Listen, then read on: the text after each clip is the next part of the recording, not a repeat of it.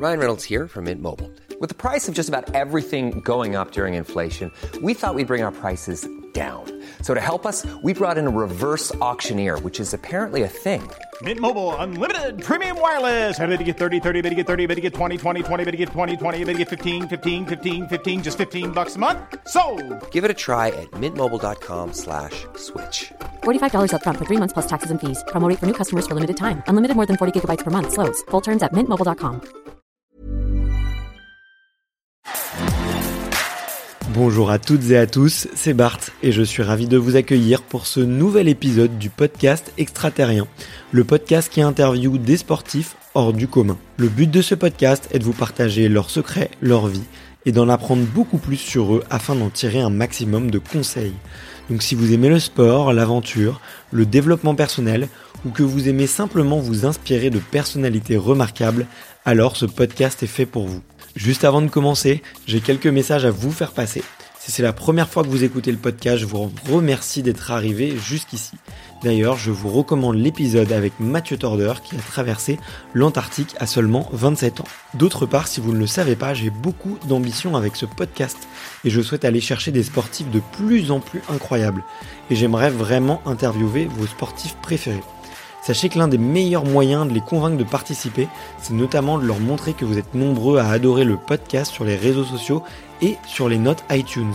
Donc si ce n'est pas encore fait, allez mettre une note sur Apple Podcast ou iTunes, c'est vraiment ce qui m'aide le plus à inciter des sportifs connus à venir témoigner. Si vous écoutez plutôt sur Spotify, vous pouvez très facilement le partager en story sur Instagram, taguez-moi et je vous repartagerai. J'en profite donc pour vous rappeler le nom du compte Instagram, c'est extraterrien.podcast. Suivez-le et vous y retrouverez les coulisses du podcast. C'est aussi un excellent moyen de me faire vos retours et de me suggérer des invités. Enfin, j'ai aussi créé une newsletter que vous pouvez retrouver très facilement dans Google en tapant extraterrien newsletter. C'est le premier lien qui remonte. J'y partage des bons plans santé, matériel, préparation mentale, des livres, des documentaires qui m'ont beaucoup inspiré. Allez, je ne vous embête pas plus et je laisse place à mon invité du jour. Salut Denis, comment ça va? Salut, ça va super, merci. Mais écoute, euh, merci à toi de te rendre dispo. Je sais que tu as un gros, gros, gros planning en ce moment. On est à quelques, quelques semaines là des, des Coupes du Monde en plus? On est à deux semaines des championnats d'Europe euh, et à quelques semaines des- du démarrage des, des Coupes du Monde. Ouais. Ouais, donc euh, merci beaucoup de, de te rendre dispo avant le début de la saison. C'est un plaisir. Et comme je te le disais, ouais, je suis hyper content d'être là aujourd'hui avec toi parce que bon, déjà on est un peu chez moi, mais aussi parce que euh, tu vois, en écoutant ton histoire, euh, il y a beaucoup de, de choses dans lesquelles je me suis reconnu, euh, tu vois, dans, l'enfance, euh, dans l'OM, euh, dans, euh, dans l'entrepreneuriat aussi, euh, d'avoir aussi toujours été numéro 2 de mes boîtes, tu vois, euh, et d'avoir souvent été dans l'ombre un peu des numéros 1 et c'est quelque chose que que j'ai appris à vivre avec le temps, tu vois. Donc il y a- beaucoup de choses, en tout cas moi, qui m'ont qui m'ont parlé, donc ça m'inspire beaucoup et j'espère que qu'aujourd'hui on fera un, fera un super un super épisode ensemble. Eh ben écoute, ça dépend de toi. hein. C'est vrai, c'est vrai, la balle est dans mon camp parce que toi, je sais que tu parles super bien et que tu as de belles choses à raconter. Comme je te le disais, il y a une tradition sur le podcast que je pose à tout le monde, euh, Gauthier, Nouria, comme je te le disais, c'est de savoir quel est ton premier souvenir de sport? Alors, en tout cas, je sais pas si c'est mon premier de sport, mais le souvenir qui me marque le plus, euh, euh, c'est le foot. Et c'est pas le foot n'importe où, c'est le foot dans mon quartier, à Marseille, à Moropiane, où il y avait une petite place qui formait un espèce de mini stade de foot, en fait, qui était, où les, voi- les voitures pouvaient se garer et, euh, avec un portail de le portail d'un de, mes amis du quartier et euh, et puis une, cage naturelle en fait où à la fin il y avait un, une espèce d'ouverture en béton où on pouvait on pouvait marquer c'était des petites cages et, euh, et quand on sortait de l'école moi la, la condition chez moi c'est s'il fait beau t'as pas le droit d'être à la maison. Donc du coup bah je sortais dans la rue tous les potes euh, du quartier euh, ben on se rejoignait là-haut et tous les soirs on jouait au foot une heure une heure et demie jusqu'à ce qu'il fasse nuit et bah, après il fallait rentrer tu vois mais et ce qui était dingue, c'est que c'est qu'on jouait euh, avec euh, donc avec les enfants de, de mon âge, mais avec les grands qui étaient au collège. et quand euh, il y avait leur grand frère qui arrivait, ben, ils venaient jouer au foot avec nous aussi. Tu vois, c'était multi multi génération génération. Et c'est euh, c'est quelque chose qui, qui, qui me marque. Et tu vois, quand tu me poses cette question, je me dis, bah, c'est ça en fait. J'ai- J'ai très tôt, j'ai j'ai- j'ai joué au foot, euh, j'ai fait du sport avec, euh, avec les gens qui habitaient autour de chez moi. Quoi. Pour toi, c'est ça un peu le sport, quoi. C'est le quartier, la vie de, la vie de, avec les copains et le moment où tu te retrouves un peu après la journée, quoi. Ah, je sais pas si c'est le sport, si le sport c'est ça, mais pour moi c'était du sport. Et en tout cas, c'est quand tu m'as posé cette question, j'ai j'ai pensé à ça parce que c'est c'est- c'était très compétitif.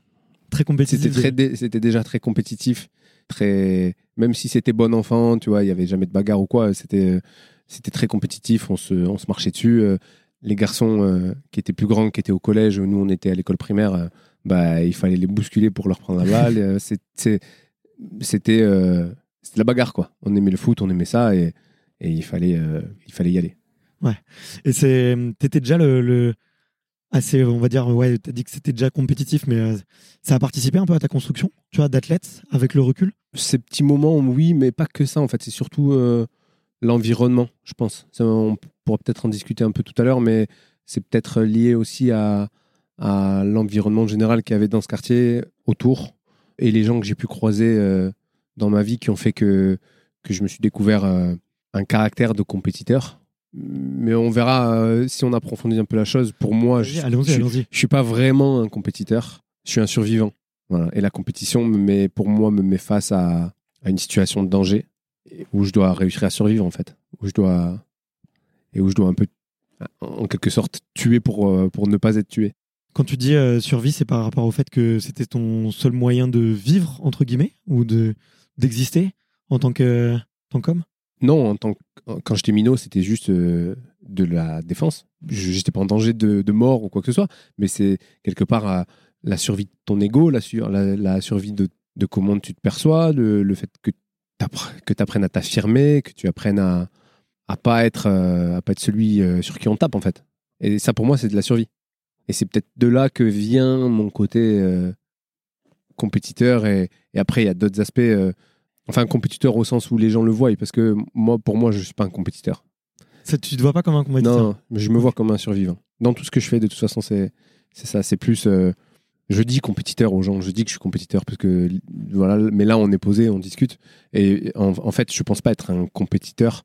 Je- tu vois par exemple, euh, on joue aux cartes, on joue euh, aux jeux de société, j'en ai rien à faire de perdre quoi. Ça me Ok. fait rien du tout. On joue au tennis, on joue, je m'en fous complet parce que c'est du loisir. Par contre, euh, dans mon travail, dans la compétition, dans la vraie compétition à laquelle je participe, en- dans mon sport, là c'est de la survie. Tu penses à ça sur une ligne de départ? Bah, je pense pas à ça, mais je suis dans cet élément, dans, dans cet, dans cet état-là. Je pense à, je sais que, je sais que si je suis pas bon, bah, c'est comme si euh, je me faisais, euh, en quelque sorte, tuer. Et j'ai pas d'autre choix que, que de répondre par l'agressivité, en fait. C'est violent, le, le sport de haut niveau, dans le sens où, en fait, il y en a qu'un qui peut gagner. Donc, euh, si tu, si tu sors un peu du contexte euh, et que tu mets euh, ça dans un combat de rue, bah, à la, à la fin, il y en a un qui est par terre, quoi. Ouais. Et, et le sport, c'est ça. Sauf que c'est un exutoire, en fait. Tu respectes des règles, tu respectes l'arbitre, tu respectes ton adversaire, et surtout, tu te fais pas mal. tu te fais pas de mal. Non, mais c'est ça. sûr, ouais, ouais, bien Mais sûr. conceptuellement, le sport, c'est. Il y a quelqu'un qui le disait bien. Euh, il disait, euh, en quelque sorte, pour gagner, il faut accepter de, de, de tuer l'autre. D'une certaine manière. Il faut être assez fort mentalement pour pouvoir regarder ton adversaire en disant ben, Moi, je suis plus fort que toi. Ce qui est très violent, en fait. Bien sûr, ouais. Faut de l'ego, faut faut une certaine part d'agressivité. Ouais. euh, ouais. Voilà. Et ça, je pense que moi, dans ma, dans ma jeunesse, dans mon environnement, j'ai appris à survivre, en fait, plus qu'à être compétiteur. Et j'ai réussi à transformer cette, euh, cet état d'esprit de, de survivant en quelque chose qui est positif, en fait. C'est dur d'être un gamin à Marseille, tu vois, dans des quartiers un peu, euh, je vais pas dire un peu sensibles, tu vois, mais, non, mais euh, moi, des moi quartiers ça, populaires, on va dire. j'ai aucun souci pour parler de d'où je viens. Je viens d'une petite colline qui est située entre, entre les cités et les. On va dire les. Ouais, on appelle ça comme ça, entre le camp de gitans les- et les cités les plus, les plus populaires euh, sur euh, BFM TV de France, les plus dangereuses de France. Mais ça pose le cadre quand même. mais ça pose. Mais par contre, sur cette colline-là, c'est une, co- c'est que des petites maisons individuelles ou des grandes maisons individuelles d'ailleurs. C'est que des des gens. euh, c'est pas des gens qui qui n'ont pas assez de moyens pour vivre pour vivre dans ces maisons-là. C'est c'est c'est des gens. euh, c'est un quartier populaire, des gens qui viennent de souvent de Marseille, qui sont originaires de ce quartier-là, qui à l'origine est un quartier communiste. C'est l'Estac, c'est le berceau du communisme marseillais. Et tout ce qu'il y a autour, euh, c'est venu après. Et, et c'est. euh, voilà, donc moi j'en discute souvent avec mon père. Je viens des quartiers nord de Marseille, mais je viens pas du ruisseau. Ouais. J'ai une famille qui est solide. J'ai un père qui, est, qui était médecin. Une maman qui est, pareil, elle, c'est une survivante, qui a eu euh, des diplômes d'infirmière, qui a, qui a dirigé des maisons de retraite. Mes parents, voilà, je pense que c'est la classe moyenne supérieure. Mais pour des choix politiques et une volonté de nous éduquer dans, des, dans un milieu multiculturel, nous ont fait grandir, moi et mon frère, dans les quartiers nord de Marseille. Pas dans n'importe quelle condition, mais entourés. Ouais. Et oui, c'est Ah, dur. tu le vois quand même. Ah tu le vois ouais, et puis un peu- bah, tu sais, sais, quand t'es le gamin un peu en plus euh, un petit peu plus avantagé que les autres, tu vois. euh, euh, moi, c'est marrant, je, me, je me reconnais pas mal là-dedans aussi, tu vois. euh, moi, j'ai grandi juste à côté d'une cité à Montreuil. J'étais pas défavorisé, mais j'étais juste à côté, donc tu vois ce qui se passe. T'es euh, le, le gamin blond aux yeux bleus, tu vois, et, et tu, tu te prends quelques tatanes, tu vois. Et, Ouais, bien sûr. euh, Bah moi j'ai pas c'est marrant j'ai pas moi j'ai pas grandi euh, dans cette euh, j'étais j'ai pas l'impression que comment dire pour moi je faisais partie de de d'eux j'ai allé j'étais à l'école publique on était tous mélangés bien sûr. euh, je me suis jamais posé la question j'ai compris ça plus tard en fait j'ai compris ça plus tard. Pour moi c'était la euh, c'était mes, mes amis. On par, on partageait tout tu vois euh. par exemple ma, ma j'ai la chance moi dans ce quartier chez mes parents on a une piscine.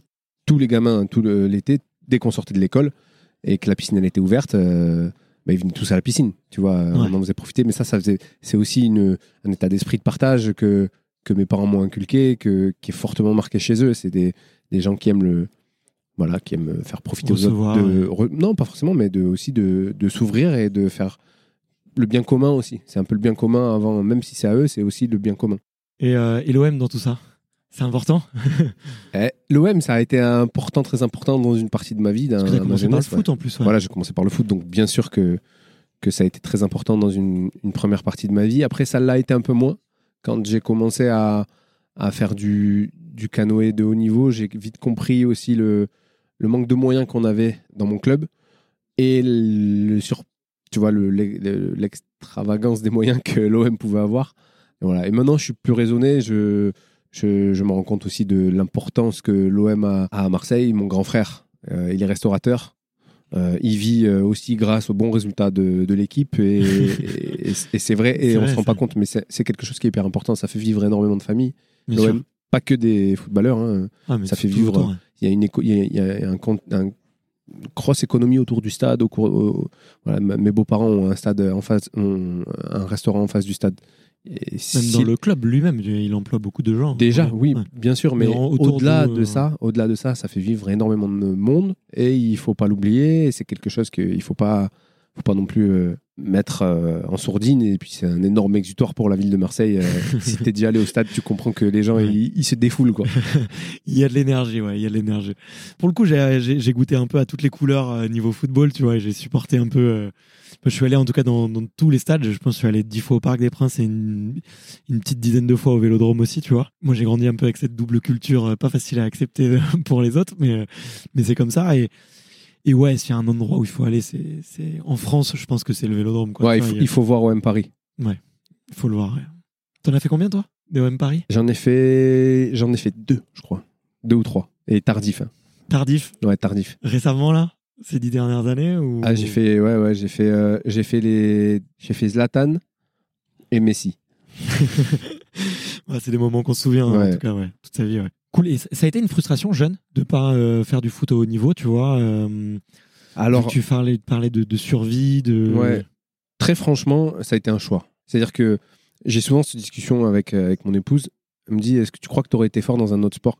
Et alors, je suis très prétentieux, euh, je l'assume, tant pis. Mais je pense que si j'avais si j'avais continué à faire du foot, je pense que j'aurais pu faire du foot à haut niveau. Je sais pas à quel niveau, mais à haut niveau, j'en suis sûr. Donc, ça a été un choix.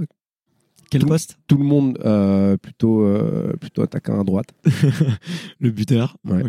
Ça a été un choix, euh, un choix, je pense, de cœur parce que je suis vraiment tombé amoureux de, du canoë et j'ai toujours aimé l'eau en fait. Donc, et alors c'est un, c'est un paradoxe parce que tu vois, on va revenir sur Marseille. Moi, j'ai- j'aime l'eau parce que encore une fois, il y avait une piscine chez moi, mais à Marseille, dans les quartiers nord, pour aller à la plage, il faut prendre le bus et il faut aller, il faut aller dans les quartiers sud. Il n'y a pas d'accès à l'eau, c'est le port autonome en fait. Donc, euh, bon, nous, on y allait, mais c'est interdit. On allait se baigner à la, à la Formule 10, tu vois, ou, euh, ou sur le port autonome. Déjà, c'est dégueuleux. c'est crade. dise. Voilà. Mais c'est euh, mais c'est surtout interdit en fait. T'as Ouais. pas le droit d'y être. Et alors du coup, dangereux, ouais. je sais pas si c'est dangereux. c'est- interdit. Tu te souviens des, des premières émo- émotions que tu as eues la première fois que tu allé dans, dans- dans un canoë je- Ouais. Tu vas, t'as quoi, t'as Je raconte, euh, adolescent et tout, mais. J'avais 12 ans. ouais. J'avais Ouais. 12 ans. J'étais euh, j'étais chez ma tante euh, à Orléans. Mon cousin, donc son fils, était en équipe de France junior ou jeune de canoë. Eux, ils font du canoë depuis. euh, Eux, c'était une famille de, de kayakistes, voilà. Euh, c'est toujours d'ailleurs. Et ma mère, pas du tout. En fait, c'était le mari de ma tante qui, est, qui était issu du kayak, qui s'y sont mis, donc ses enfants en faisaient. Mon cousin était en équipe de France. J'étais en vacances chez eux et je l'ai gonflé, je crois, avec le foot, parce que je parlais que de foot. Je faisais que jouer au foot, taper, euh, taper à la balle contre le mur tout l'été.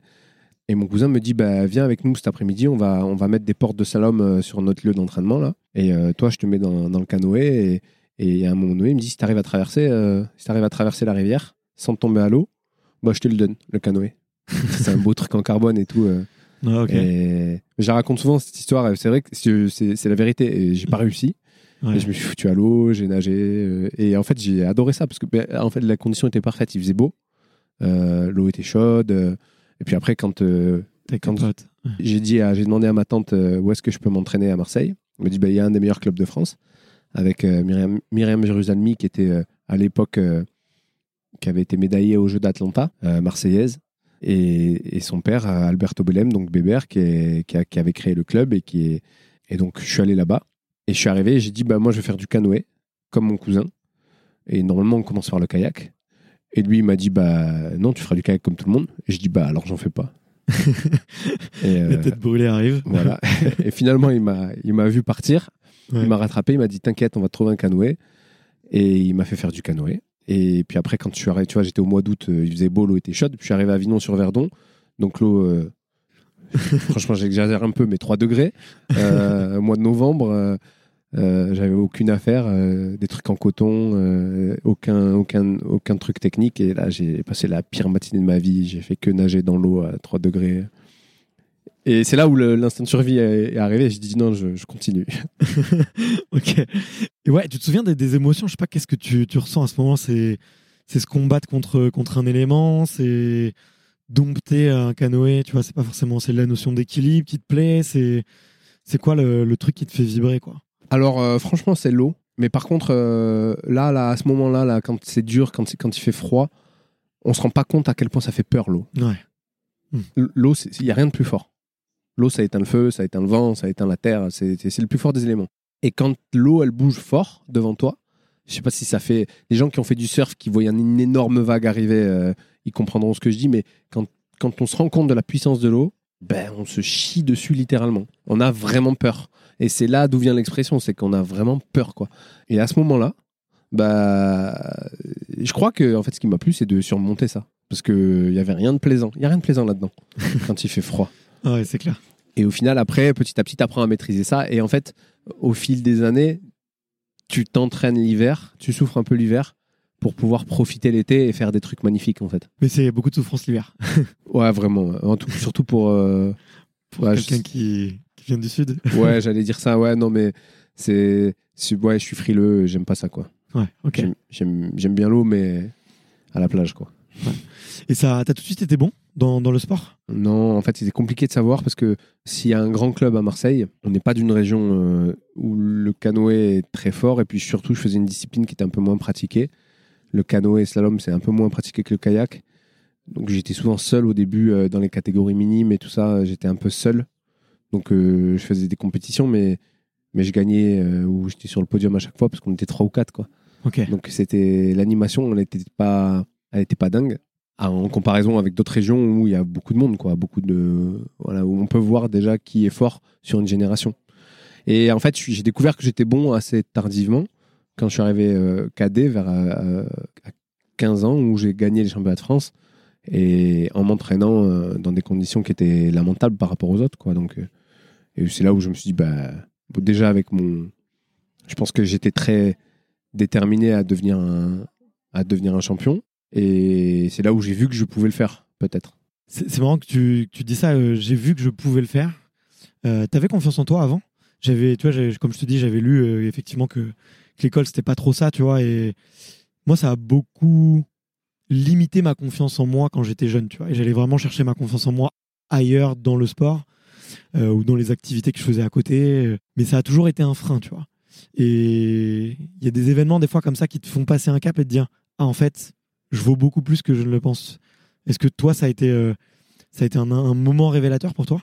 Je dirais que c'est un peu tôt parce que même si j'aimais pas l'école, que c'était dur, que c'était compliqué, en tout cas, moi, euh, j'ai toujours été un peu grande gueule, euh, bagarreur. euh, Peut-être parce que je viens d'un endroit où si tu l'es pas, On t'écoute pas, ouais. non, tu vois, tu tu t'es- t'existes pas en fait. Et donc non, je pense pas. Je pense que j'ai toujours eu une grande confiance en moi, mais une grande confiance en moi à faire des choses. C'est-à-dire, euh, je suis pas très confiant sur euh, la conceptualisation, la réflexion, la expliquer des choses à quelqu'un, c'est très dur pour moi. Mais par contre, faire, tu vois, me jeter à l'eau, euh, essayer, euh, me casser la gueule, me relever, tout ça, ça c'est mon ADN, c'est moi. Et j'ai pas du tout peur de ça et j'ai souvent même tendance à, à avoir un coup d'avance sur pas mal de choses parce que j'ai- je réfléchis moins que les autres. Enfin, c'est pas que je réfléchis moins, mais Plus d'instinct, peut-être. j'ai ouais, je, je me lance plus vite que les autres dans certains dans certains projets, dans certains dans cer- une certaine démarche. C'est ton point fort Tu le dirais? Euh, Je sais pas si c'est un point fort. hein, Ça me... Des fois, je suis trop en avance. Tu tombes. Ouais. non, non, mais c'est vrai. En fait, tu, tu sais, par exemple, quand tu évolues dans un système, c'est casse-gueule et c'est pas très agréable d'avoir un temps d'avance ou un temps de retard. C'est- t'es confortable quand t'es dans le moule, quoi. C'est un, un petit peu pareil euh, qu'à l'école, en fait. T'es confortable quand t'es dans le moule, que tu réponds aux normes, que tu réponds aux critères et que t'es et que tu fites avec le avec ce qu'on te demande. Si t'es trop en avance, ben on a souvent tendance à te dire ralenti. Euh, si t'es en retard, on, on te bouge un peu les fesses. Donc, je pense pas que ce soit un point fort mais c'est une caractéristique de ma personnalité. C'est euh, je réfléchis beaucoup à ce qui va se passer. T'essayes de, de te projeter, c'est ça? Ouais. Ok. Hormis le kayak, il y a d'autres euh, éléments de ta vie où tu te projettes beaucoup Ou c'est tout sur Tout, ah, je fais ça pour tout. Ok. Ouais. Et à l'école, euh, ça te servait pas du coup? Ah, Alors à l'école, en fait, je pense pas, je pense pas être un, je pense pas, je pense pas que je suis un garçon non intelligent. Juste, je pense que je correspondais absolument pas à ce que, à ce qu'on attendait de moi. Je pense que je voulais aller trop vite. Voilà, j'étais très dynamique, euh, très stimulant, et en fait, quand on calme un mec un peu, ou une personne un peu dynamique, ben en fait, la tendance c'est, il va être un petit peu, euh, il- en fait, il s'éteint quoi. Tu vois. donc soit j'étais trop dynamique, soit on me calmait et j'étais, je me faisais chier.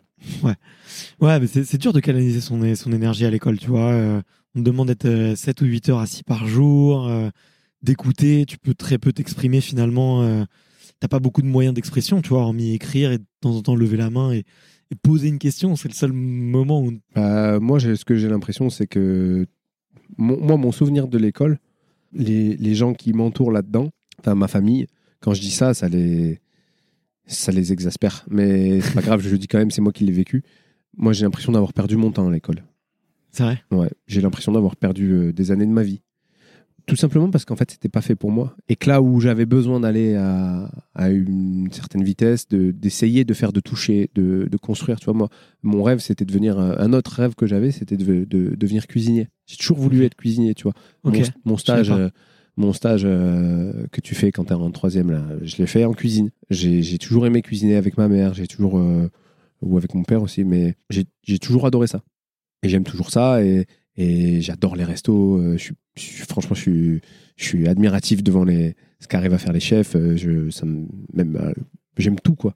J'aime j'aime vraiment toute la culture de culinaire. Tu vois, ma- je, suis, je suis comme un fou quand ma belle-mère, elle cuisine des plats. Ma belle elle vient du Bangladesh, donc euh, elle a des recettes que, que nous, les Français, on connaît, on, on connaît pas, une manière de faire qu'on connaît pas. Je suis très curieux, j'aime apprendre, j'aime faire de la même manière, à amener, tu vois. Bon, ben moi, je voulais faire l'école hôtelière. T'as mangé avec les mains? Un truc que tu fais. euh, Je ne fais pas souvent, mais Bien sûr, ouais. oui, mais oui, euh, c'est c'est traditionnel. ouais. J'ai une amie, euh, j'ai une amie qui vient du Bangladesh. Elle m'a dit ouais, si tu veux manger, je lui avais- un jour on lui avait dit euh, cuisine pour des amis. Elle a dit ok, je veux bien cuisiner, mais il faut manger comme chez nous on mange. Chez Ouais, ça n'a pas le même goût. Et ça a pas le même goût. ouais. Surtout en plus là, quand tu fais un plat un peu en sauce avec du curry et tout, c'est pas naturel, quoi. Tu, Ouais, nous, on sait pas faire. hein. Il y a une technique, euh, c'est. Ouais, ouais, il faut positionner les doigts là, Ouais. comme ça. euh, ouais, ouais, ouais. C'est pas facile. Mais euh, ok, Et- désolé, petit aparté. Pas entre passionnés de, de bouffe.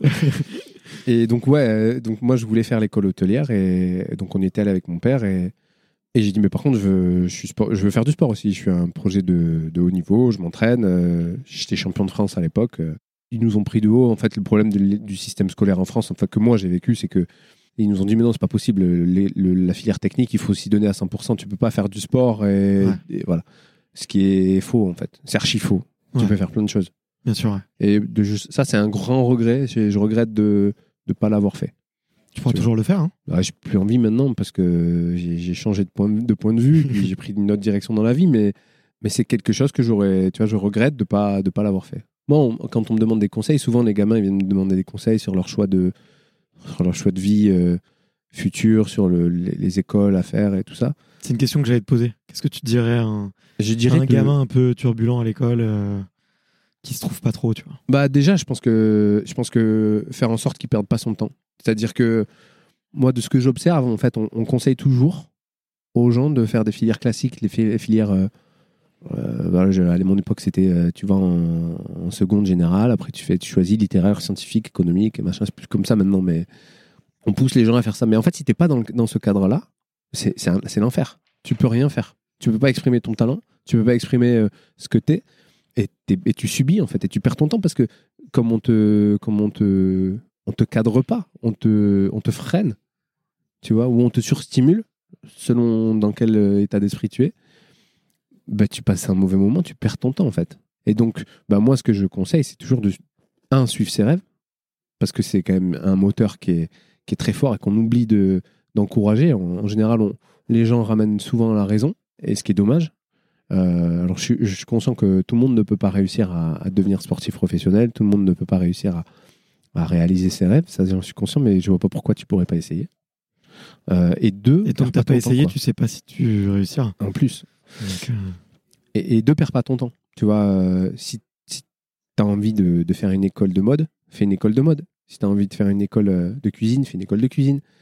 Si on te dit de faire euh, STAPS, parce que dans le sport, c'est ce qu'on conseille de faire, à tout le monde de faire à la fac de sport, c'est bon, des profs de PS, on en a, tu vois. Euh, fais autre chose. Ouais. Il n'y a pas que ça. Alors c'est facile, en fait, tu peux t'entraîner, il y a des filières qu'on- qui, connaissent et tout ça. Mais bon, est-ce que tu apprends quelque chose qui va te servir dans, ta future vie? Est-ce que tu t'épanouis dans ce que tu apprends Est-ce que ça t'intéresse? Est-ce que, est-ce que tu perds pas ton temps? C'est une réflexion que, tu je voulais te partager, euh, vu que vu que t'es papa et moi aussi, tu vois. C'est quand t'as eu une scolarité où tu te sentais pas très bien, et effectivement, t'as un peu l'impression par moment de, perdre ton temps ou, ou d'être pas à ta place, en tout cas, tu vois. J'ai l'impression que peut-être les, les personnes comme nous vont prendre un petit peu plus de recul, tu vois, par rapport à leurs enfants et se dire, ok, bah, est-ce que je pourrais euh, essayer justement de lui faire voir d'autres choses, euh, de lui ouvrir un peu les yeux sur d'autres univers, tu vois. Et, et finalement, il y a plein de trucs, tu vois, là, tu mentionnes la cuisine, le sport, t'en fais à l'école. Tu fais un petit peu de musique, tu fais un petit peu d'art, mais tu mentionnes la cuisine. Mais tu vois, il y a tellement de trucs que tu vois pas à l'école, tu sais, euh, que tu, tu fais pas grand chose. Que moi, j'ai envie, tu vois, pour mes enfants, justement, de leur ouvrir l'esprit et très rapidement, tu vois, de leur faire découvrir plein, plein, plein d'univers. Toi, c'est une, une réflexion que tu as vis-à-vis euh, vis-à-vis de tes filles? Euh, J'essaye d'être euh, humble euh, parce que c'est très compliqué d'élever un enfant. J'ai j'ai deux filles, la plus grande, son âme, elle a 9 ans. Et il se trouve que ça se voit qu'elle est faite pour l'école, elle. Euh, vraiment, elle adore ça. Tant mieux, c'est plus facile. Ah, je suis très content, je lui dis toujours euh, que je suis très content de ça parce que, parce que je lui raconte, je lui dis que, bah, que c'était que papa il aimait pas l'école, que c'était très dur, que le matin il voulait pas se lever, que, que c'était pas agréable quoi. Et, et donc je lui dis c'est, je suis très fier de toi que, bah, que l'école te plaise, que, que tu rigoles, que tu aimes apprendre. Et puis c'est, elle, elle se force pas du tout quoi. Elle le fait pas pour me faire plaisir. Elle, elle passe son temps, elle, passe, elle adore lire, elle adore, euh, elle adore comprendre, elle adore éduquer. Elle est très très éveillée, très, enfin, et ça se voit qu'elle est faite pour ça. Et la deuxième, elle a un autre caractère, mais elle, elle a 4 ans, donc c'est dur de, c'est dur de voir si, euh, si, euh, si elle aime l'école ou pas. On verra bien. Mais si c'est pas le cas, en tout cas, moi, je sais que la seule chose que je peux faire, c'est parce que c'était, on peut, je peux pas, je, euh, comment dire, donner la responsabilité à mes parents, je peux pas donner la responsabilité aux gens qui m'ont entouré.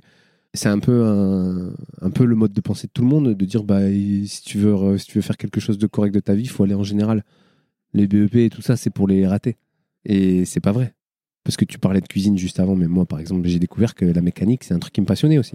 Bah, c'est génial. Et tu t'apprends ça, euh, mais j'aurais adoré toucher à ça. Alors après, plus tard, euh, via le sport, bah, nos, nos canoës, ils sont faits en composite, en carbone, en fibre de carbone, euh, qui sont avec des, des, des cols et des résines spéciales.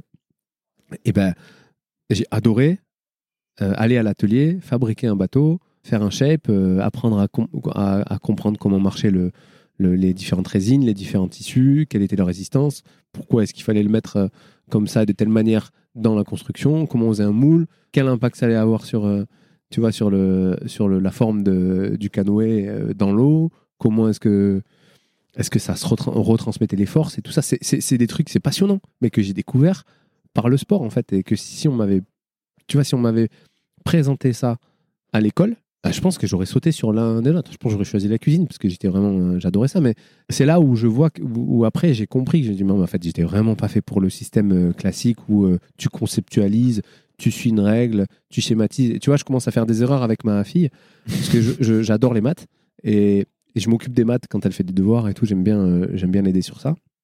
Tu vois, la dernière fois, bah, j'ai fait une erreur. Je lui ai dit, bah, il y avait un exercice, j'avais pas la leçon. Il y avait un exercice, euh, il fallait, il fallait qu'elle fasse un exercice. J'ai dit, bah, tu fais comme ça. En gros, je lui ai donné un raccourci. Ouais, ce qu'on fait souvent, Voilà. pour les parents. Et en fait, bah, elle a eu une mauvaise note parce qu'elle a, fait, elle a, elle a pris le raccourci et elle n'a pas fait le bon tableau des proportionnalités. Ce que je trouve absolument profondément stupide, de mon point de vue, de ne pas laisser faire ça à un enfant qui a compris. Mais non, en fait, la règle, le système, c'est que tu dois apprendre à, tu dois apprendre la règle, tu dois apprendre à faire comme tout le monde. Si tu t'épanouis là-dedans, pas de souci, mais moi, j'étais incapable de faire ça. Ouais, il y a plein de trucs comme ça. Tu sais que même, euh, même les additions, tu sais, les additions, si je te fais euh, 283 plus 549, Mm. plus, euh, je sais pas, 722, il y a une autre manière de les faire qu'on t'apprend à l'école qui est beaucoup plus facile Mm. pour résoudre l'addition, tu vois. Et quand tu l'apprends, on te met en- on te met zéro à l'école, tu vois. Parce que Ouais. t'as pas respecté la règle, le format, le. C'est ça. C'est dingue. Merci de partager tout ça, tu vois. Moi, ça m'inspire euh, déjà en, en tant que papa. Et je sais qu'il y, a- il y a beaucoup de papas et de mamans qui nous écoutent. Et tu vois, euh, on se pose beaucoup de, de questions euh, sur le sur l'éducation des enfants. Et, et quand tu as une ADN sportif, tu sais, tu vois autre chose, tu vois un autre format. Tu vois, c'est une autre école. de- On dit souvent le sport, c'est une école de la vie, tu vois. Et je pense que quand effectivement tu as fait du sport à haute dose, tu vois. Envie de, montrer autre chose, d'autres choses à tes enfants. Parce que tu sais qu'il existe un autre monde, ou d'autres mondes, tu vois, entre guillemets. Et d'ailleurs, tiens, toi qui, es des- qui aimes bien les podcasts, euh, si t'écoutais Génération de Yourself, il y avait un gars, alors c'était au tout début, il faudrait que tu retournes dans les premiers, mais qui a monté euh, Blitz Motorcycle, comme je te vois avec un casque de moto là. Je sais pas si tu vois qui c'est, mais c'est un type, voilà, il a fait euh, 20 ans de carrière dans la pub, le web, euh, tout ça. Du jour au lendemain, il a pété un plomb. Il a fait un CAP mécanique. Et aujourd'hui, il fait, euh, il reconstruit des motos de A à Z et il fait des œuvres d'art, tu vois. Et c'est magnifique. Et aujourd'hui, c'est, ce qu'il fait, c'est brillant. C'est de l'artisanat de, de haut vol, tu vois. C'est, et pourtant, s'il avait, tu vois, euh, et il montre en fait que c'est des, des filières qui peuvent être très valorisantes. En fait, si t'es doué dedans et que tu, que tu te transcendes là-dedans, tu peux faire des choses magnifiques. Aujourd'hui, c'est une entreprise, ça marche, ça, ça cartonne, tu vois. Et on dénigre souvent, tu vois, les filières techniques comme euh, des petits trucs, tu vois. Et on, Pâtissier. On te, te donne même pas l'ambition. Non, mais regarde les pâtissiers aujourd'hui, c'est la même chose. Ouais, c'est des artisans. c'est des stars. Ouais, c'est clair. c'est des stars. Et- ils font des tartes au citron. non, mais c'est vrai. C'est plus que des tartes au citron. Moi, je pourrais dire. non, mais je, ramer, hein. ben non, mais je, je, je suis d'accord, mais et même la plupart, ils en font plus. I'm Sandra, and I'm just the professional your small business was looking for. But you didn't hire me because you didn't use LinkedIn jobs. LinkedIn has professionals you can't find anywhere else, including those who aren't actively looking for a new job but might be open to the perfect role, like me. In a given month, over 70% of LinkedIn users don't visit other leading job sites. So if you're not looking on LinkedIn, you'll miss out on great candidates like Sandra. Start hiring professionals like a professional. Post your free job on linkedin.com/people today. Tu vois, euh, Pierre Hermé, des machins. euh, ils- C'était des, à la base, c'est des mecs qui sont hyper doués. Et c'est une filière, euh, quand tu dis pâtissier, à mon époque, tu vas faire des pains au chocolat et des pains au raisin, quoi. Faut commencer par la base. Voilà. Mais c'est sûr que ça te fait pas rêver. Ça te montre pas le, le côté. euh, Enfin, l'école te montre pas en tout cas le- l'excellence qu'il y, a- qu'il peut y avoir dans, dans ce métier-là, quoi. Mais euh, hyper intéressant. Je vais, je vais changer un petit peu de sujet. On va, on va swifter un peu de. Et euh, j'avais envie de parler un peu de, de préparation mentale. Tu vois, Ouais. on a parlé un peu tout à l'heure de. T'as parlé un peu de survie, de construction, que t'étais pas quelqu'un de qui avait l'esprit de, compétition, mais quand même fier, confiant, confiant en toi, tu vois. Déjà, est-ce que tu t'es fait accompagner par un préparateur mental? Est-ce que c'est un truc que tu as fait? Est-ce que c'est nat ou c'est- c'est naturel, tu vois, ce que tu dégages? Parce qu'en revoyant les images qu'il y avait, euh, tu vois, de, de toi à Rio, sur la ligne de départ avant le, avant la demi-finale et la finale, on voit dans ton regard que tu vas gagner. Tu vois, c'est facile de dire après coup, euh, Mhm. tiens, là, Denis, il, va gagner. C'est dur de parier à ce moment-là, tu vois. Mais après coup, on voit que tu es sur un nuage. Tu as un regard qui, qui sait où il va et qui sait ce qu'il veut, tu vois. Et moi, ce qui m'intéresse, c'est est-ce que tu as travaillé pour être dans cet état-là, tu vois, à ce moment-là? Euh, ouais, en fait, j'ai travaillé toute ma vie. J'ai travaillé toute ma vie. Pour moi, ça, c'est la consécration de, de tout ce que j'ai vécu dans ma vie. Et euh, alors, c'est peut-être étonnant euh, d'entendre ça euh, de la part d'un athlète, mais moi, à ce moment-là, quand je me reprojette, et même il y a même des moments où, tu sais, j'étais tellement hyper conscient. En fait, je sais pas si c'est un mot, ça, hyper conscient, mais en fait, tu es tellement hyper concentré que des fois, tu arrives à t'observer, tu sais, à prendre du recul en même temps que tu fais les choses. Eh ben, Il y, a, y a des moments avant, avant cette course où, où, quand je prenais du recul, je me disais, mais je me fais peur, en fait. Je me fais flipper. Je, je, je pourrais faire des choses. euh, je pourrais faire, euh, je pourrais faire des choses euh, dans cet état-là, là, de, des trucs de dingue, quoi. Et ça, c'est ça, c'est l'instinct de survie. C'est-à-dire qu'en fait, plus grande, et c'est pour ça que souvent dit, j'aime, j'adore l'enjeu, j'aime quand la compétition est grosse, j'aime que je sois attendu, j'aime ça. Parce qu'en fait, plus le- l'enjeu est gros, plus mon instinct de survie, il s'adapte. Et plus j'élève mon niveau. Et c'est en ça que je te dis que je suis pas compétiteur, c'est que c'est que je me fous de tout gagner, euh, de gagner la course régionale du con ou quoi. C'est pas parce que je la respecte pas cette course. C'est juste parce qu'elle ne me procure aucune sensation et du coup, j'ai aucun instinct de survie. Et ça, c'est hyper compliqué à faire comprendre aux gens. Et j'en ai beaucoup souffert justement après ce titre olympique, où en fait, derrière, tout était fade. Plus aucune compétition ne me, ne me procurait cette, euh, cet état d'esprit. Cette, euh, en fait, ce, stimuli qui me demandait bah, à moi de réagir pour survivre à, cet, événement. Et oui, bah alors pour revenir sur ta question, oui, la préparation mentale, bah, je, pense que j'en ai fait malgré moi. J'en ai fait aussi avec des préparateurs, des préparateurs, des gens qui dont c'est le métier. Euh, j'ai pioché des techniques, des idées, des méthodes, et j'ai fait ma sauce. euh, en tout cas, pour cette course-là, j'étais seul, quoi. Avec plusieurs euh, recettes que j'avais puisées chez les uns et chez les autres, mais je n'étais pas accompagné. Quand j'y accompagné, je n'étais pas au téléphone avec mon préparateur mental euh, deux heures avant ou euh, voilà. là. En C'est plus deux- un travail de fond que tu as fait avec euh, différents outils. en 2016, par exemple, j'ai passé euh, 45 minutes avec, avec une psychologue du sport, une, dame dont je tairai le nom, qui avait accompagné mon entraîneur et, et qui avait bien voulu me recevoir. On avait discuté, on avait mis en place quelque chose et en 45 minutes, il s'est plié et j'avais plus parlé à personne pendant l'année. Mais ça se voit que enfin, chez toi, c'est naturel. Enfin, Il y a un côté où ça sent que tu as fait beaucoup d'introspection et que tu te connais bien.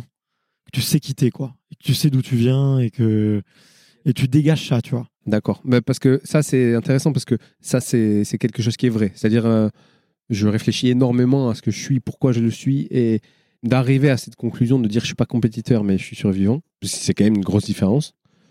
Ça m'a demandé du temps, beaucoup de temps d'introspection, de, réflexion de pourquoi. J'en ai beaucoup parlé avec, euh, avec des gens qui me connaissent depuis petit aussi, et qui, qui m'ont aidé à me, avec moi ce que j'ai vécu, tu vois, avec mon regard, mon propre ressenti, et avec eux leur, euh, à, comprendre aussi que, que oui, je, je, j'ai, j'ai ça en moi.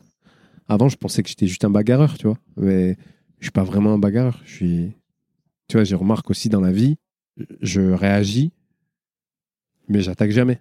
C'est de la défense et que tu utilises. Ouais. Par contre, je réagis. euh, c'est, tu me donnes un coup, j'en donne deux, quoi. Mais, mais, mais j'attaque jamais.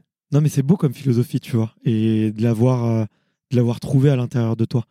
Tu vois, et là, je suis en train de, comme je te disais là, du coup, je, je viens de, de quitter ma boîte. Et je me dis, bon, allez, un truc qui me fait triper en ce moment, c'est c'est la prépa mentale. J'ai envie de découvrir un peu, tu vois, quelques outils et tout. Et je discutais avec euh, un athlète euh, il y, a, il y a trois jours qui réfléchissait à se faire accompagner et qui me demandait pourquoi est-ce que je me pourquoi se faire accompagner ou pas. Et il me dit ouais je comprends pas. Il y en a qui arrivent sans et il y en a qui avec y arrivent même pas ou y arrivent. Tu vois. Et je lui dis peu importe en fait ça. Est-ce que toi tu te connais? Est-ce que tu as besoin encore d'ouvrir des portes en toi que tu connais pas? C'est en fait c'est juste ça la différence. Un préparateur mental c'est que ça. Toi tu l'as fait avec tes amis ou ou Moi- tu l'as fait peut-être tout seul mais Peut-être tout seul, mais moi, il y a un truc sur lequel je voudrais insister sur ça, c'est que vas-y dis-moi. pour moi, la préparation mentale, c'est un concept. La meilleure préparation mentale, c'est tes histoires de vie. C'est-à-dire que euh, Et c'est comment tu te la racontes aujourd'hui, moi, euh, quand je regarde euh, le sport de haut niveau, avec mon, j'ai j'ai un peu d'expérience. Je vois ce qui fait qu'il marche, ce qui, ce qui fait que tu deviens un champion ou pas, ce qui fait que tu gagnes des courses ou non.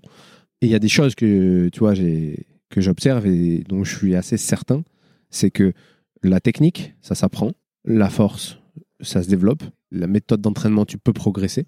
Et le top 10 mondial dans chaque sport, sauf euh, certains sports où il y a vraiment des, disparités entre les, vrais meilleurs et puis le, dixième, mais dans les sports qui sont denses, le top 10 mondial à l'entraînement, il n'y en a pas un qui est meilleur. Ils sont tous capables de faire la même chose.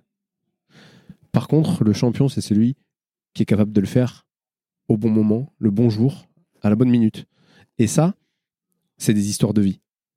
C'est ce qui t'a amené à être là. Et ça, tu peux pas l'apprendre en fait. Tu- Enfin, je- tu vois ce que je veux dire C'est Bien sûr, que bien ça sûr. tombe- il faut, faut pas que ça te tombe dessus, mais il faut que tu le vives. Et aujourd'hui, bah, on a tendance à, à vouloir se préparer très tôt, faire de la muscu très tôt, réfléchir à la tête et au mental très tôt, euh, se complémenter alimentaire, euh, au niveau alimentation très tôt, euh, tout faire très tôt en se disant mais si je fais ça plus tôt, je vais être meilleur plus tôt. Et on oublie le truc qui est le plus important, c'est que tu vas peut-être progresser en termes de niveau, mais ce qui, va faire un champion, c'est ses histoires de vie, c'est la vie qu'il va avoir. Un gamin de 15 ans qui fait de la muscu, qui fait attention à ce qu'il mange, euh, qui s'entraîne euh, comme un senior, qui fait deux entraînements par jour, quoi. En gros, euh, qui fait. Ben ça, pour moi, c'est une erreur. Tu vas progresser plus vite, tu vas arriver à un certain niveau très vite, mais par contre, tu vis pas des choses qui vont te permettre, le jour où tu vas être face à un événement, comme les Jeux Olympiques, un championnat du monde, un truc, qui vont te permettre de le de l'appréhender, de le surmonter. Ouais. Tu vois?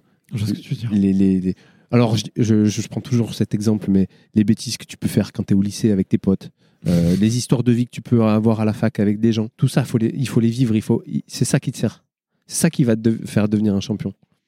Tu vois, c'est pas le, c'est pas le, le, le nombre de poids que tu as poussé en muscu, c'est pas le, c'est pas le fait de, de t'entraîner plus que les autres. Bien sûr qu'il faut passer par là, mais tu peux le faire après ça. Et il faut pas sacrifier ces, moments de, ce qu'on appelle de socialisation, où tu te formes, où tu te forges ton caractère, où tu te forges ton, tu vois, ta, vision du monde, tu, la construis, tu, rencontres des gens, tu tu t'éduques. Moi, tu vois, par exemple, je suis vachement éduqué à tout ce qui est à toutes les religions parce que je viens d'un milieu multiculturel. Je, je sais ce que c'est que, que la vie d'un en, partie que la vie d'un gitan, je sais ce que c'est que la vie d'un maghrébin à Marseille, je sais ce que c'est que la vie d'un africain à Marseille, je sais ce que c'est la vie d'un petit français comme moi à Marseille. Je, je me suis posé plein de questions sur ça. Et j'ai grandi, je me, tu vois, j'arrive à me positionner dans le monde. Aujourd'hui, je sais où je suis, je sais d'où je viens, je sais où je veux aller. Et ça, ça c'est un truc que tu peux pas apprendre après. C'est trop tard. Une fois que tu as 20 ans, c'est fait, c'est trop tard. Tu peux pas revenir en arrière. Par contre, tu peux aller te faire des séances de muscu après, tu peux aller t'entraîner, tu peux te rattraper ça. Et je reviens sur le thème principal, c'est c'est quoi la préparation mentale? Eh ben Pour moi, c'est ça la préparation mentale. Comment tu apprends à vivre? Comment tu apprends à te positionner par rapport au monde? Comment tu Est-ce que tes compétiteurs, il y en a, ils sont compétiteurs, ils veulent tout gagner? Ben, Exploite ça. Est-ce que tu es... Que un survivant comme moi? Parce que ça te parle. Est-ce que tu réfléchis comme moi? Euh, ben, Exploite ça. Est-ce que tu es timide et que tu as peur de la, de, la, de la confrontation, mais que tu veux quand même faire du sport de haut niveau eh ben, exploite ça. T'es timide, cache-toi, respecte-toi, mets-toi dans ta bulle, ne parle pas aux autres. Si c'est ce qui te fait ma... si c'est ce qui te fait marcher, parce que tu sais que t'es comme ça, parce que tu l'as, tu l'as, tu t'es questionné, tu t'es observé et t'as essayé des trucs, va là-dedans. En gros, mais, mais ça, c'est des histoires de vie, tu vois. Ouais, ouais, c'est, des histoires d'amour que t'as quand t'es gamin. C'est, tu vois, qu'à 15 ans, c'est, mais tout, tout, Ouais, tout ça, ça c'est la préparation mentale. Ouais, bien sûr. Voilà. Bien sûr. Et euh, après, tu as les méthodes. Et les méthodes, ça s'apprend aussi. Tu vois, il y a quelqu'un qui peut t'aider à. euh, le préparateur mental, pour moi, c'est celui qui arrive à organiser ça. C'est celui Ouais. qui va t'aider à. à- qui te fait connecter les points, qui te met les bons outils au bon moment et qui te. Ok. Mais faut pas aller trop vite. Tu vois ce que je veux dire? Il faut pas. euh, Il faut pas aller trop vite en. Pour les gamins. Ouais. Ouais. C'est vrai. Il y, a- il y a beaucoup de... Non, mais c'est vrai, il y a beaucoup d'ados, tu vois, si tu leur fais euh, trop d'introspection trop tôt, euh, ça peut les faire vriller, tu ils vois. ont pas fini de se, de se construire. Exactement. Donc, euh, Ils ont pas à réfléchir à ça.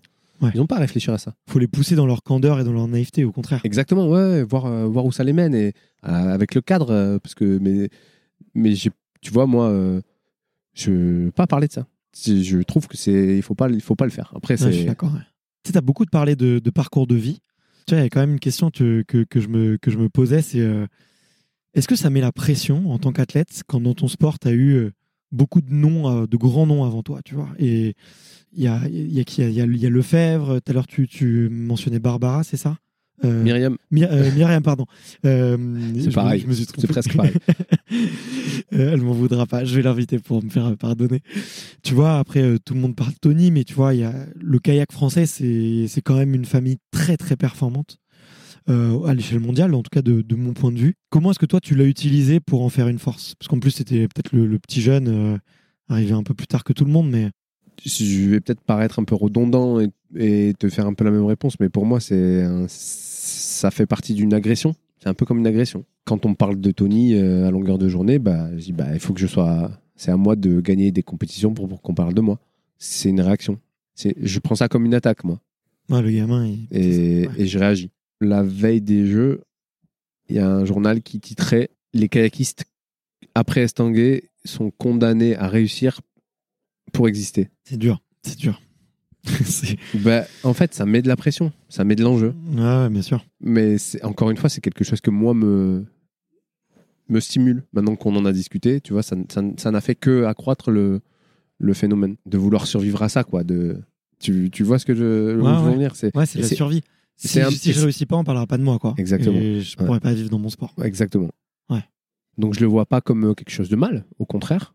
C'est assez nouveau, c'est assez nouveau, mais il y a quelqu'un qui a dit, une personne que j'admire beaucoup, qui a récemment été championne olympique de judo, qui m'a dit la concurrence c'est un cadeau.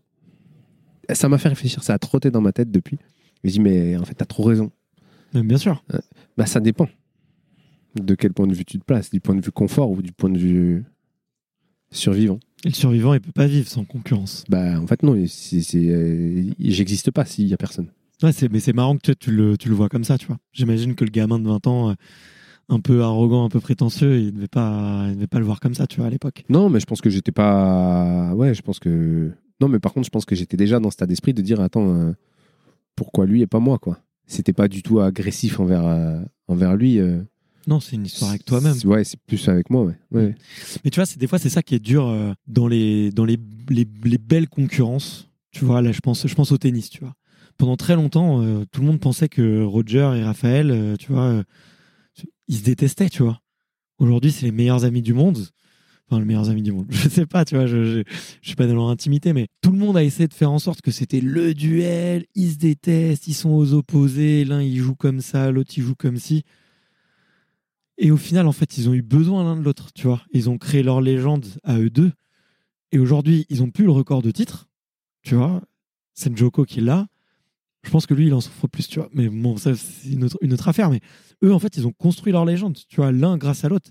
Et au moment où ils sont sortis un peu des médias, où ils sont sortis de non, mais en fait, euh, on est pareil, toi et moi, on a besoin l'un de l'autre pour, pour, pour se challenger, pour se tirer la bourre, que bah, l'histoire, elle est encore plus belle, tu vois, je trouve. Et c'est ça qui est dur, je trouve, en tant qu'athlète, c'est de pas rentrer dans ce dans ce truc de et moi je, là, je viens d'y contribuer tu vois je suis con tu vois en tant de, de- au jeu des médias tu vois de, de, de, nourrir un peu le truc alors qu'au contraire c'est juste une histoire de d'homme Ouais. où tu, tu tires l'autre tu vois de Non, mais par contre, euh, encore une fois, je te dis. les désolé règles- je te fais une interprétation mais Euh, Non, mais les règles du sport, c'est. Le, les règles du sport, c'est le respect de l'adversaire, le respect des règles, la volonté de se dépasser soi-même et tout ça, mais c'est pas de se faire mal. Peut-être, moi, personnellement, si j'ai une, attitude agressive envers la, envers la compétition, envers les mes compétiteurs, c'est pas une attitude agressive démonstrative. Je veux pas leur manquer de respect, je ne veux pas influencer leur performance, je ne veux pas leur, euh, les perturber, je veux pas, je suis concentré sur moi et moi seul. Je trouverais que ce serait mal gagné que d'influencer, euh, tu vois, euh, que d'avoir une attitude, euh, une mauvaise attitude euh, en- envers eux. Parce qu'on on n'est pas un sport de confrontation directe. Si je ferais du tennis, je serais un démon sur le terrain. mais mais mais c'est pas le cas là. Ouais. Tu vois, j'ai pas le droit d'influencer. D'ailleurs, c'est dans les règles. Je suis pas censé, tu vois, influencer, influencer. non et puis en plus vous êtes un sport où c'est une petite famille et tu me disais tout à l'heure Oui, Mathieu aujourd'hui ouais. Mathieu Mathieu Péché du coup c'est un de tes, tes meilleurs potes et tout et eux ils m'ont raconté un peu l'histoire tu vois de, de la fin du C2 euh, qu'ils l'apprennent euh, un peu comme ça sur un coup de tel on leur dit c'est fini et puis plus personne les appelle et tout toi, comme vu que tu as fait les deux disciplines, eux, ils ont fait que du C2, tu vois. Comment tu, comment tu l'as vécu, toi? Ça, a été évident pour toi qu'il fallait te remettre au C1 très rapidement? Bah, toi, C'était déjà là-dessus que tu t'étais remis, mais. Ouais, moi je m'étais remis- ouais très tôt. En fait, c'est- c'est avec le recul, euh, ils étaient, ils avaient pas vraiment le choix de que de continuer là-dedans et ils étaient focus sur leur perf et sur leur projet olympique euh, pour Rio. Et donc ils pensaient pas trop à l'après. Dans leur position, j'aurais fait la même chose. Mais moi qui avais un double projet, donc le, sur lequel moi je venais du canoë monoplace, j'avais fait un projet canoë biplace avec euh, avec Fabien Lefebvre qui s'est arrêté. Et j'ai dit, euh, je me rappelle très tôt avoir entendu ou avoir compris que le C2 après Rio c'était fini. Et eux, ils- j'ai eu l'impression qu'ils l'ont découvert un peu tard en fait. Ouais, ils ont- rapport à ils moi. peut-être pas voulu l'entendre. Voilà, c'est mon avis, c'est ça, c'est que mais c'était c'est difficilement entendable parce que c'est c'est ta vie. c'est tu ils prennent euh, ils prennent ton sport et ils le zigouillent quoi. Donc euh, donc euh, je, je comprends tout à fait. Mais c'était ouais c'était c'était une situation un peu c'était difficile à vivre en fait. Mais euh, mais au final, je pense que ça ça a fait que qu'ils ont passé une, une dernière Olympiade à profiter, à kiffer quoi. Et je- moi j'ai profité ensemble. on a on en a bien profité. ouais. T'as une petite anecdote à nous, à nous raconter? Petite fiesta ou? Oh, euh, une ah, j'en ai plein. ouais. Non, j'en ai plein. euh, Ça reste euh, ce qui se passe dans le vestiaire reste dans le vestiaire. Ah, eux, ils ont lâché des trucs. Hein. Je, je dirais pas quoi, mais faudra que t'écoutes. ils ont lâché quelques trucs. Ouais, non, je- Mais moi je les respecte trop. Maintenant- et puis maintenant, enfin, il y en a un qui est papa. Et c'est quoi le rôle du, du meilleur pote justement à ce moment-là? Tu vois, Mathieu, Mathieu, il a raconté des trucs durs au micro. Tu vois, il a parlé de- d'insomnie, de, de, Ouais, de je- d'eczéma, de, Je sais, je sais. Je... de tous les trucs. Déjà, Il un, un, euh, Mathieu, il, il dit pas quand ça va pas. Donc de toute façon, tu l'apprends après. Parce qu'il est comme ça, c'est son caractère. hein, Il, il, il intériorise vachement. Et, et donc, euh, tu le sais après que ça allait pas, en fait. Donc de toute façon, tu arrives trop tard. Avec Mathieu, tu es toujours en retard. Euh, tu es en retard sur tout. Il a la une des journaux avant les autres. Il, capte Internet mieux que les autres. Il est tout le temps, tu vois, quand tu cherches un truc, il, est insupportable. Et tu apprends qu'il a fait un truc euh, après que ce soit fait. Et donc, bon, après, ça là, je parle de notre relation à, lui et moi, mais en gros, euh, moi, je, savais que ça allait pas, mais je savais pas que ça allait pas à ce point-là, quoi. Je l'ai appris après. Mais, mais je le crois sur parole et, et c'était des moments qui ont été, euh, ouais, non, c'était, je pense que ça a été très dur et, et Gauthier, euh, parce que je suis aussi très proche de Gauthier, Gauthier a mis, je dirais que Mathieu, il a, il, a souffert très profondément et très fort et puis il s'est relevé. Il, il a touché le fond très vite et puis euh, du coup il est remonté très vite. Finalement, euh, il a mis un an et demi à, à- relever la tête. Gauthier, ça a été plus en pente douce. Ça a été compliqué. Ouais, il s'est cherché. Ouais, moi Ouais. je l'ai vu. Il essaie de travailler un peu pour la SNCF. euh, Ouais, c'était compliqué. Il s'est cherché. Ouais, il s'est cherché. Et finalement, euh, ouais, il en a beaucoup, beaucoup souffert. Et, et je pense, franchement, euh, après, les deux en souffrent encore aujourd'hui. Même si on a, euh, même si je sais que, tu vois, j'en parle avec, euh, avec le pêche, il me fait, euh, il me dit tout le temps, c'est une autre vie, ça, c'est une, c'est c'est du passé, mais T'es obligé de te dire ça, je pense. ouais, mais je sais qu'il aime toujours euh, son sport. Je sais qu'il, tu vois, par exemple, moi, il me suit toujours dès que je fais une course euh, moyenne. C'est le premier à m'envoyer un message euh, pour me charrier. Euh, Gauthier, je sais qu'il est toujours là, qui suit, qui se renseigne. Je sais qu'aujourd'hui, c'est triste à dire, je sais qu'aujourd'hui, s'ils remettent le C2 au niveau olympique, franchement, je pense, je pense qu'ils sautent dedans, les deux. Peut-être pas Pichou, mais, mais je pense qu'ils sautent. Ils y Ouais. vont. Bien sûr, bien sûr. Ils ont une page à tourner. Ils ont un truc. euh, Non, T'as toujours ce goût de pas fini. Non, c'est pas ça, je pense pas. Non, franchement, c'est pas ça. C'est juste que eux, ils ont vraiment souffert de d'arrêter, qu'on choisisse leur date d'arrêt, en fait. Ouais, ouais, c'est ça. Ouais. On a tourné la page à leur place, quoi. Ouais, voilà. ouais. Un peu. Ok. Mais écoute, c'est c'est cool de, de- de partager ça. Je sais que tu vois, les, les épisodes avec eux, ils avaient beaucoup plu aux auditeurs parce que c'était. euh, effectivement, c'est triste. Il y a une part d'émotionnel, euh, tu vois, qui était, qui était fort. Et puis. euh, le grand public connaissait pas forcément cette histoire de l'arrêt du, du C2 euh, comme ça du jour au lendemain, enfin du jour au lendemain. Du point de vue de Mathieu et, et Gauthier, c'était un peu plus du jour au lendemain que. que- Non, mais c'était du, c'était soudain quand même. Ouais, c'était soudain, mais mais c'est c'est juste que moi, j'ai- oh, il y avait pas de tu vois, on n'a pas reçu de, de, de notification officielle comme quoi dans 4 ans le, le C2 c'est fini. Mm. Mais moi, j'ai l'impression de l'avoir vu venir. Pas, on, ouais, on te prévient pas, on t'aide pas. Et... Voilà. Moi, j'ai eu l'impression de le voir de le voir venir et et eux non. Après, moi, j'étais plus concerné, donc euh, c'est peut-être pour ça que je l'ai vu venir. Euh, il, il nous reste 10 petites minutes là, tu vois, et hum, donc je vais essayer de faire vite. Mais je voulais parler longévité avec toi. Parce En que 10 minutes on va faire court. Pour, pour, pour une carrière longue, c'est pas facile, mais il y a des choses qui ont changé dans ton entraînement, dans ta façon de- d'appréhender. euh. La question que j'avais notée, c'est quelle est ta recette pour durer le plus longtemps possible?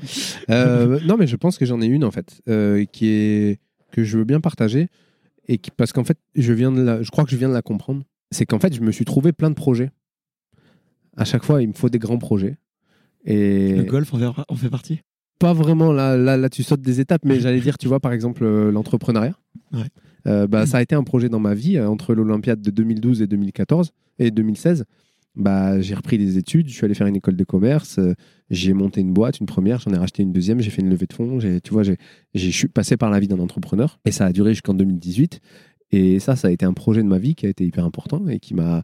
Et à côté de ça, j'avais, ça a alimenté le compétiteur, enfin l'athlète que j'étais et, euh, et qui me, ça me permettait de, tu vois, de, de durer dans le temps parce que faire tout le temps la même chose, c'est rébarbatif, c'est, c'est dur, c'est comment tu progresses, sur quoi. Euh, Aujourd'hui, moi, je, je suis sur un nouveau projet qui est d'apprendre à pagayer à droite alors que j'ai ramé pendant euh, 15 ans à gauche. Donc c'est un énorme projet, c'est, c'est gargantuesque parce que Tu redeviens débutant en fait. tu redeviens débutant, donc euh, tu vas apprendre tout de A à Z, sauf que je me suis donné 4 ans pour le faire. Et, Et tu veux passer les... à Paris comme ça En ramant. euh, en ramant des deux côtés, des deux côtés.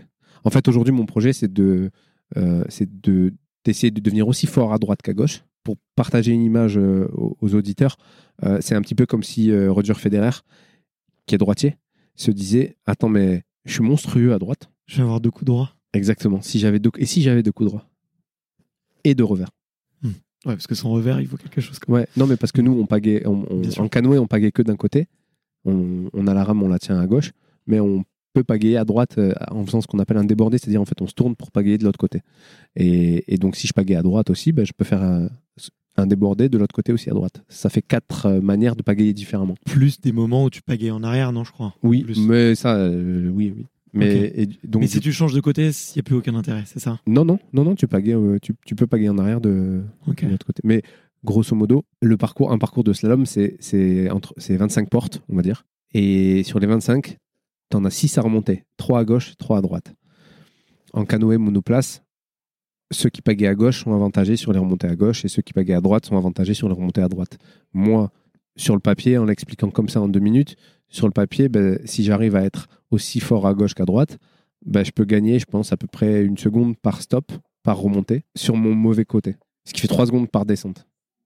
Ça, le c'est seul- la T'es le seul à faire ça non, je suis pas le- jamais- je suis pas le seul. jamais vu Je suis ça. pas le seul. Non, non, c'est j'ai- été un des premiers, voire le premier. J'ai été le premier homme à le faire en finale d'un championnat du monde pour une figure très spécifique et ce qui m'a permis de gagner le championnat du monde d'ailleurs. Euh, mais les filles, c'est les filles qui ont démocratisé ça. En fait, les filles, euh, le canoë euh, féminin qui a remplacé le biplace justement, bah, en fait, a été euh, peuplé par des kayakistes. Ouais. Donc, qui ont appris à pagayer des deux côtés. ouais. Et donc, du coup, quand elles sont mises dans un canoë, naturellement, elles sont mises à, à pagayer des deux côtés. Et on a observé de- des choses qui étaient assez jolies à voir et surtout des, des- une facilité remarquable à faire certaines figures là où, où les hommes n'y arrivaient pas euh, de leur mauvais côté.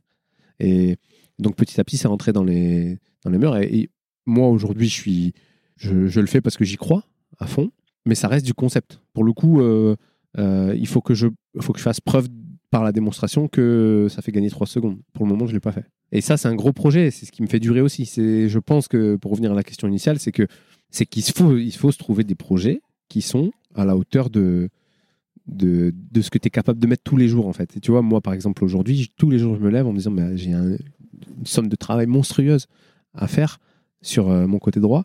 Et c'est hyper intéressant. Et j'apprends tous les jours. Et je progresse de jour en jour. Et ça, c'est très, très agréable pour un athlète de bientôt 35 ans de se dire que je suis en train encore de progresser. Tu vois C'est- un truc que, pour le coup, je m'en rendais peut-être pas compte avant, mais c'est vital. C'est-à-dire que si euh, tu me dis on refait une Olympiade de 4 ans que sur mon côté gauche, l'horreur, quoi. en fait, l'horreur, parce que le, le, le défi, il est hyper dur. Et les- la progression, c'est trois mois d'entraînement pour voir euh, ça de progrès, quoi. Parce que tu es tellement haut dans le niveau que pour progresser, c'est très dur. Et bah, c'est cette capacité à se réinventer, à se poser des questions, à se remettre en question. Je pense que c'est le secret d'une certaine longévité. Après, il n'y a pas que ça, mais faut pas oublier que je suis un athlète. Il y a le, rythme de vie, l'hygiène de vie, tu vois, le, les fêtes, euh, les excès, euh, ce genre de choses. Euh, c'est très rare. Il y a le sommeil. Je pense que ça, c'est quelque chose qu'on n'en parle pas assez, mais il faut dormir. C'est ce qui, fait durer, quoi. Faut, faut pas trop sacrifier ça. Je pense que le sommeil, c'est un truc, tu, tu, tu, tu le rattrapes jamais vraiment, tu vois. Donc, il faut y faire gaffe. Tu as le droit de faire des. de profiter de ta vie, mais ça, moi, si j'ai un conseil à donner, c'est même, je pense, hein, tu vois, même que j'ai très jeune. hein. des très jeunes, et puis même quand tu vois, j'observe euh, certains entrepreneurs euh, à succès, c'est une question qui revient souvent, ça, le sommeil. Tu vois, si tu écoutes, j'ai des générations de 8 sur self, euh, Mathieu Stéphanie, il a toujours une question sur le c'est quoi ton rythme de vie, est-ce que tu dors 5 heures par, jeu- par nuit, euh, tu vois, tout ça. Elon Musk, euh, il dit Moi, j'ai besoin de 7 heures de sommeil. C'est beaucoup. Moi, j'ai un de mes, un, un de mes, de mes partenaires, un, un ami Guy Puech, qui a créé une boîte euh, dans le- une, une société de services en, en informatique, qui est un mentor pour moi euh, sur plein de sujets. Il a un atout considérable dans la vie. Il dort 4 heures, 3 heures par jour. Ouais, c'est c'est dingue. J'aimerais bien avoir ce talent-là. Ouais. Et il pète le feu, c'est-à-dire qu'il est dur à suivre quand il est réveillé. Ça, c'est un atout euh, considérable. Mais, euh, mais par contre, il faut respecter son rythme naturel. Si tu as besoin de 8 heures, il faut dormir 8 heures. Ouais, bien sûr. Voilà. Mm. Ouais, mais je suis d'accord. Moi, je me suis cramé les ailes à essayer de dormir peu, alors que je suis un dormeur normal, on va dire. Mais Mm. j'ai essayé le dormir 5 heures, 6 heures et tout, mais j'ai besoin de entre 7, 7 et 8, tu vois, généralement, euh, pour être bien, quoi. Mais je suis d'accord avec toi. Et c'est un truc euh, sur lequel il n'y a, y a pas assez de science, il n'y a pas assez de. On sait pas encore assez de choses, tu vois, sur le sommeil, sur comment ça se passe, comment on, on- comment on récupère, mais pourtant, c'est c'est l'essentiel, quoi. Enfin, Ouais, la mais je pense pas qu'il y ait besoin de la science pour prouver que dormir, c'est important. Bien sûr, mais il y a peut-être des moyens, il y a peut-être des moyens de dormir mieux, tu vois. Ah oui, Dormir mieux. Oui. ou- Je pense que pour moi, le, le 21e siècle, il se passe, il se passe là-dedans. c'est- ma conviction. Bon, allez, toute dernière question, parce qu'il faut que je te, je te libère. Euh, en tout cas, je me suis vraiment régalé jusqu'à maintenant. La toute dernière question que je pose, c'est de savoir euh, quelle est la femme et l'homme que tu me recommandes d'aller euh, interviewer sur un format où on peut parler comme ça. On n'a pas eu le temps de parler de golf. Bon, ça fera une occasion de se revoir. de se Bah, en deux temps. J'ai découvert le golf. J'ai découvert le golf cette année. Euh, et c'est complètement addictif ce truc. Et, et c'est, suis je, suis, je suis addict à. Il y a plein de choses, plein de moi, sports suis sur nul, lesquels je je suis suis. accro. Je comprends pas. Il y a plein de, il y a plein de sports sur lesquels je suis très, à- je suis très intéressé. Euh, il y a la boxe parce que c'est quelque chose qui, me- qui me plaît énormément. La boxe anglaise, euh, la Formule 1 et la Formule 1. Drive to Survive euh, provoquer un peu Pas, ça for- pas forcément, non. En fait, ce qui, je me suis rendu compte que les qualifs, le format de la, la compétition de la Formule 1, les qualifs correspondent à peu près à, à mon sport, en fait. Donc, euh, tu progresses et puis à la fin, tu fais sur la Q3, tu fais le, classement final. Et ça, c'est chez nous, c'est qualification, demi et finale. Et on pourrait assimiler ça à Q1, Q2, Q3, quoi. Et en fait, euh, de les observer, comment ils, comment ils progressent dans le truc sur le même parcours, à 1 minute 30 à fond où ils sont à la limite, bah, c'est exactement ce que je fais. Et c'est pour ça que ça me passionne. Et le golf, euh, c'est le geste. C'est marrant, j'avais jamais fait l'analogie, mais. euh, Ben ouais, tu- bon après il y a que moi qui le, qui le vois comme ça. non, mais non, mais maintenant, on est plusieurs. On est, on Ouais. est 10 000 à le faire. je me- je, je m'ennuie un peu plus sur le Grand Prix, tu vois, mais sur les qualifs, je me régale. Et le golf, ben, j'ai découvert ça. En fait, c'est juste l'aspect, euh, l'aspect technique, le geste, et puis surtout l'aspect de la concentration que ça nécessite, qui est assez, euh, assez importante. Et, et, et sans vouloir faire, là pour le coup, faire de transfert avec mon sport, c'est juste un jeu qui me fait du bien. Ça me, fait ça me permet de, de, me sortir de, mon projet, de pagayer à droite tout le temps, tu vois, ça me permet de m'ouvrir l'esprit, de m'aérer, de faire un- une activité qui est pas trop nocive à mon, corps parce que la boxe, par exemple, c'est dangereux. La Formule 1, bah, je, je- bon, j'en ferai jamais. Euh, euh, mais tu vois, faire aller, me foutre au tas en carte euh, parce que j'aime le sport automobile, c'est pas une, pas une bonne idée pour un athlète de haut niveau. Et au- C'est interdit en plus, non Je pense. moi, euh, je pense que c'est pas terrible. euh, Enfin, je le fais pas, assurances Voilà. vos trucs. Mais... Euh, et au niveau et le golf, bah, c'est assez soft, voilà. Et donc j'ai découvert ça et ça me plaît quoi. Avec des potes, c'est marrant. Tu... Il y a de quoi chambrer. Ça Voilà. marche. Bon, bah écoute. Et donc euh, la dernière question, qui je te Le- conseille? Ouais. Un homme, un homme et une femme. Parce que le, le- la, la règle de ce podcast, c'est de respecter la mixité sportive, euh, la mixité des genres, et euh, du coup, il faut citer euh, un garçon et une fille. Euh, bah, si tu as l'occasion, parce qu'elle est, elle est souvent en France pendant la période, bah, je te conseille d'interviewer Myriam Jérusalemi, donc qui est, qui est une athlète française qui aujourd'hui, elle est, elle, elle- on va dire, elle, est, elle représente l'Australie parce qu'elle est entraîneur de l'Australie, elle est entraîneur de sa fille, Jessica Fox. Mais, euh, mais c'est une grande, histoire. Voilà, c'est une grande personnalité. Moi qui m'a beaucoup influencé, que je cite souvent, parce qu'elle a, euh, elle a un esprit de. Je crois qu'elle elle a un esprit de survivante, comme moi. Voilà. Elle veut pas se l'avouer, mais. Euh, et un homme, euh, c'est plus complexe. Si je devais te conseiller d'interviewer un, un athlète. Ou ça peut être quelqu'un que tu connais pas, mais dont tu aimerais bien écouter l'histoire. Ah ouais, ouais, ouais.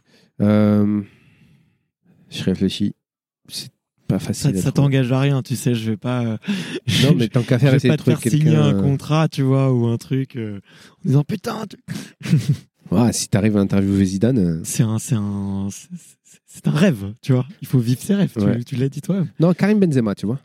Et ben, Karim Benzema, parce qu'en fait, si tu veux. mais après tout ça, moi j'ai envie. Enfin, Après, je, je pense qu'après vois, le foot, moi- il arrêtera et Ouais, mais moi, je pense que c'est un, moi, je pense que c'est un, un très grand professionnel. Et je l'observe. Et j'ai l'impression que, qu'il est très, très fort. Qu'il n'est pas très, très fort euh, au foot. Qu'il est très, très fort à côté. Et j'ai envie de, je sais pas, j'ai envie de le connaître, ce gars. Puis c'est génération Bisous. 87 comme moi, tu vois. Vas-y, bah, ça sera mon, le message d'accroche pour essayer de l'avoir. Euh, trop cool. Bah écoute, merci infiniment, Denis. Je me suis, je me suis régalé pendant, pendant cette grosse heure avec toi. C'est vraiment cool. Merci d'avoir partagé tout ça et d'avoir euh, été aussi transparent et, et dégagé plein de bonnes choses. Je pense que tu vois, ça parlera beaucoup aux, aux jeunes athlètes qui, qui nous écoutent, parce que j'ai beaucoup de, de gamins, tu vois, qui sont dans les, dans les, dans les filières sportives qui écoutent. Et euh, je pense que ça leur, euh, ça les inspirera vraiment. Donc, euh, donc très chouette. Bah, j'espère. Un petit, un petit message pour eux pour la fin? Bah, euh, n'abandonnez pas vos rêves si on vous le dit. Voilà. Salut Denis, à bientôt. Salut. Ciao. Merci d'avoir écouté cet épisode jusqu'au bout. Si vous êtes encore là, c'est sûrement que l'épisode vous a plu, donc n'hésitez pas à le faire savoir autour de vous et à vous abonner pour ne louper aucun épisode. J'ai mis tous les liens dans la description, donc n'hésitez pas à y jeter un coup d'œil. Et sinon, moi je vous dis à la semaine prochaine pour une prochaine interview. Ciao